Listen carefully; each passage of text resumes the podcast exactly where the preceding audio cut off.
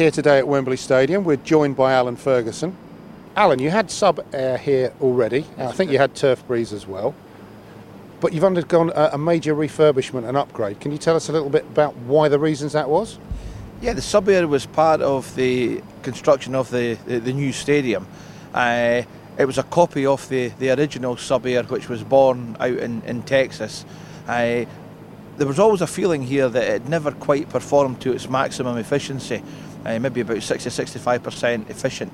And when I took over the joint role as FA Group Head of Grounds and Estates back at the, the back end of 2015, I always felt that the two things we were being plagued with was surface algae, particularly in the back end of the year around the heavy impact events, uh, particularly the NFL events, and uh, a bit of black layer that was starting to become a real problem uh, generally th- throughout the pitch. So, sub air is what you thought you probably needed, but I think you did a fair bit of work to actually check that out and go and look at some different places. What, what did you do, Alan? Yeah, Bernhard's put together at very short notice for us uh, an intense tour of some key stadia and venues in the States. I looked at a baseball stadium in New York, in New York Red Bulls, and, and the famous Augusta National, where the whole thing started. But I, I think the Americans are well ahead of us in terms of the utilisation of subsurface aeration. I came back completely enriched and told my boss I'd seen the future. So, what was the real reason that made you actually push the button and say, that's the one I want, that's what I want to go with?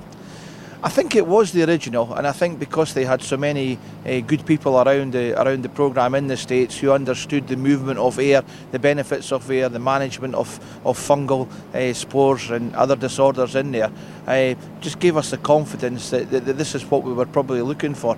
I think if we were ever going to upgrade the system here at Wembley, we, we wanted to go with the, with, with the original, yeah. and and we were fortunate in as much that all the infrastructure already embedded in the stadium we didn't have to touch all the work we needed to do was actually in the plant room and the interceptor chambers on the track that we're standing on now. So it was relatively easy operation to do. And you know, you had to come back. You told your boss you've seen the future. Yeah. Uh, was there open arms to that, or did you have to work hard to get the, the, funding? I think I picked her up off the floor after I told her how much it would probably cost. Like, but uh, she's a very practical lady. Uh, she, she, used to look after a number of horse race courses, so she knows a bit about the green planet and the impact of heavy events. Uh, no, she, she, was very supportive. And in terms of the installation, I think that happened back in the summer. How, how yeah. long was the you know the pitch out of action for?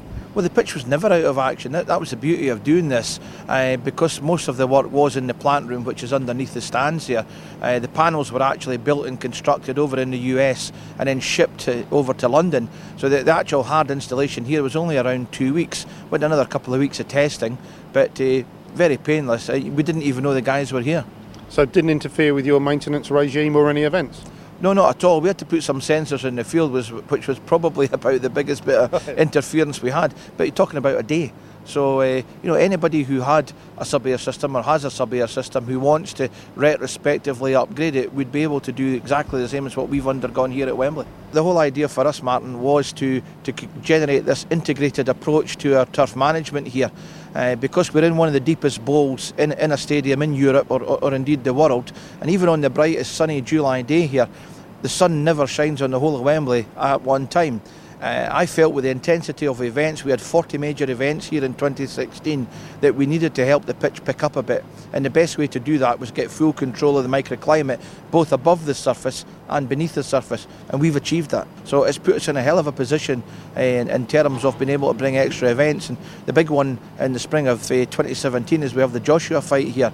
Uh, again, I think that probably would have happened, but it's happening now with a, quite a bit of confidence from our side because we know we can control what's going on under that floor. So, in your regular maintenance program, mm. um, has the system with turf breeze and sub air has it had an impact on the other mechanical aeration yeah, you're doing? It's, it's, had a huge impact. Uh, we've actually eliminated winter now from the program altogether. Right. So, so, we're standing here today with our big coats on. It's 16.5 Celsius in the root zone there. So it's actually like a, a, a sort of late summer, early early autumn pitch. But we can do that all year. Uh, we're cutting as much grass now. We're using Primo Maxx in December, January, and February when you normally wouldn't do that. So we've had to we've had to have a, a complete rethink as to how we approach it, the products we utilise. We don't aerate as much now because we're moving air through yeah. uh, with the sub-air system. And has there been any unexpected benefits or any unexpected issues because of the system? I think the only unexpected issue is some of the synthetic turf around the pitch sometimes lifts off the ground when we switch it on. really? I can live with that after what we've gone through. you can put that back, Yeah. can't you? okay. So from from what I'm hearing here, Alan, is it's a, certainly a system that you would you would recommend, I guess.